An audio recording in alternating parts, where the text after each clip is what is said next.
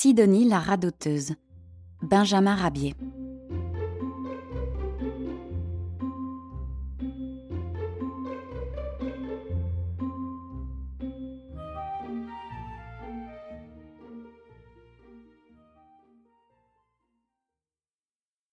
Sidonie était la meilleure des vaches laitières de la ferme des Mathurins. On l'avait surnommée la radoteuse parce qu'elle racontait toujours les mêmes histoires. Ces histoires, vous allez les entendre. Une poule et un canard, craignant fort le renard, ne quittaient pas le chien de garde Pharaon. Le renard résolut un jour de mettre cette protection en défaut. À cet effet, il s'empara d'une belette et la rendit à la liberté, près de l'endroit où le chien se reposait en compagnie de ses deux amis. Tu vois cette belette? dit le renard à Pharaon. Elle court mieux et plus vite qu'un lévrier. Jamais un chien n'a pu s'en emparer à la course. Pharaon, piqué au vif dans son amour-propre, répondit au renard. Je la rattraperai, avant qu'elle ait fait cent mètres. Et tandis que tout dans son excitation, il courait après la belette, le renard s'approcha, en souriant, de la poule et du canard. Bonjour, mes petits amis, leur dit-il. Comment va votre santé? La poule, effrayée, prit aussitôt la fuite.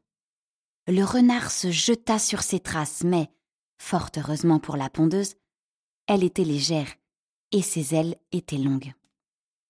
Elle réussit à se percher sur la branche d'un arbre, ce qui la mit hors d'atteinte. Le renard, dépité, se mit alors à la poursuite du canard qui s'enfuyait aussi. Il y avait là tout près une rivière dans laquelle l'oiseau se précipita tandis que le renard devait demeurer sur la rive. Le chien, qui s'était lancé à la poursuite de la belette, ne fut pas plus heureux. La petite rongeuse disparut dans un trou, juste au moment où Pharaon allait la saisir. Il s'en revenait tout penaud lorsqu'il rencontra le renard qui tenait dans sa mâchoire deux petites plumes que la poule avait perdues dans sa fuite. La bête sauvage montra en souriant ce trophée au chien pour lui faire croire qu'il avait mangé la poule, et il s'esquiva. Mais Pharaon, piqué, cria au renard. La belette était excellente. Ce jour-là, Pharaon déjeuna d'une maigre pâtée et le renard d'un escargot. Moralité L'amour-propre fait mentir.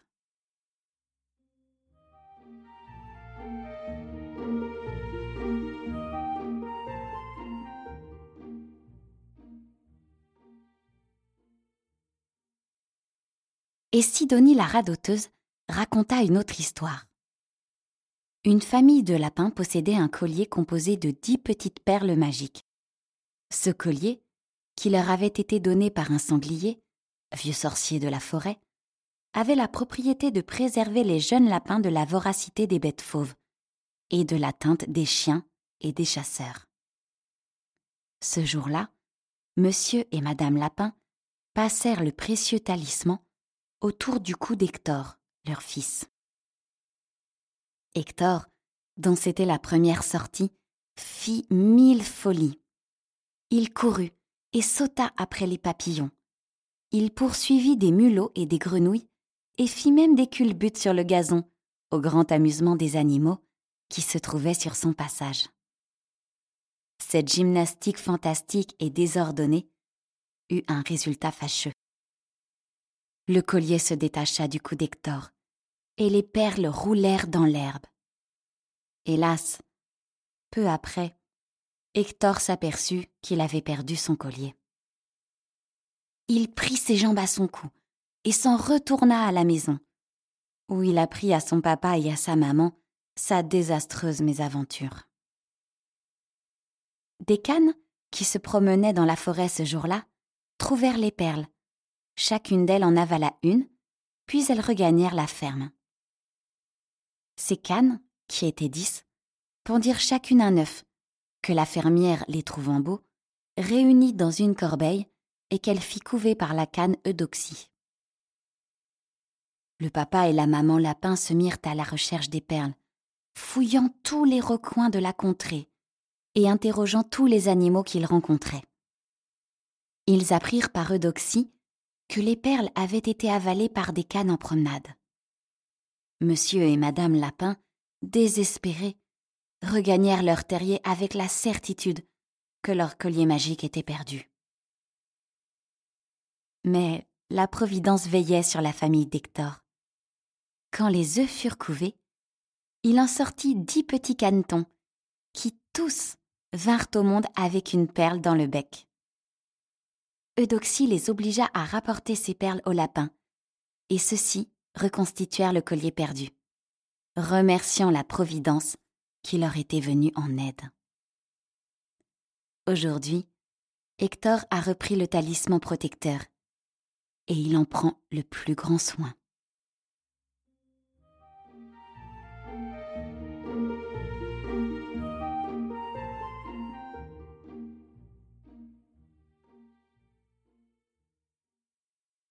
Autre histoire de Sidonie la radoteuse. Un tout petit chien, nommé Jules, et un caneton qu'on appelait Micro, se rencontrèrent. Ils se prirent d'amitié et jurèrent de ne jamais se séparer. Ils grandirent côte à côte. Mais bientôt, des dissentiments variés éclatèrent entre eux. Quand ils se promenaient, le chien marchait trop vite et le caneton trop lentement. Le chien était toujours sautillant, folâtrant à vingt pas devant le caneton. Jules invitait Micro à partager sa pâtée, ce qui n'était pas du goût du caneton. Un jour, Jules crut faire plaisir à Micro en lui apportant pour son dîner un bel os de gigot. Quand Jules entrait dans l'habitation des fermiers pour se mettre à l'ombre, Micro, qui voulait accompagner son ami, était chassé à coups de balai. Les jours de pluie, Jules était dans sa niche, et Micro recevait l'ondée et terminait sa journée en poursuivant des grenouilles. Mais leurs gestes et habitudes changèrent en grandissant. Le caneton, dont les ailes venaient de pousser, vit son champ d'exploration s'élargir grandement. Quand Jules et Micro se promenaient, c'est Micro maintenant qui avait de l'avance. Quand les deux amis arrivaient à la rivière, Micro plongeait pour aller chercher sa nourriture, tandis que Jules se morfondait sur le bord.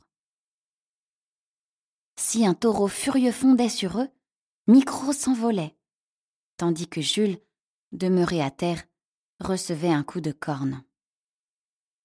Le caneton vivait toujours en liberté, tandis que Jules était souvent attaché. Que de fois des souris vinrent à son nez et à sa barbe lui dévorer sa pâtée. Lorsque Jules allait garder les vaches au champ, on le muselait, ce qui le mettait en état d'infériorité quand il était attaqué par un chien vagabond. Bref, leur existence était si dissemblable, leur goût si différent, que leur amitié en fut détruite. Et Sidonie la radoteuse termina son récit en murmurant une moralité. Mes enfants, dit-elle, la nature veut que les chiens vivent avec les chiens et les canards avec les canards. Puis, la bonne laitière somnola sur l'herbe. Elle semblait ruminer les trois histoires qu'elle venait de conter.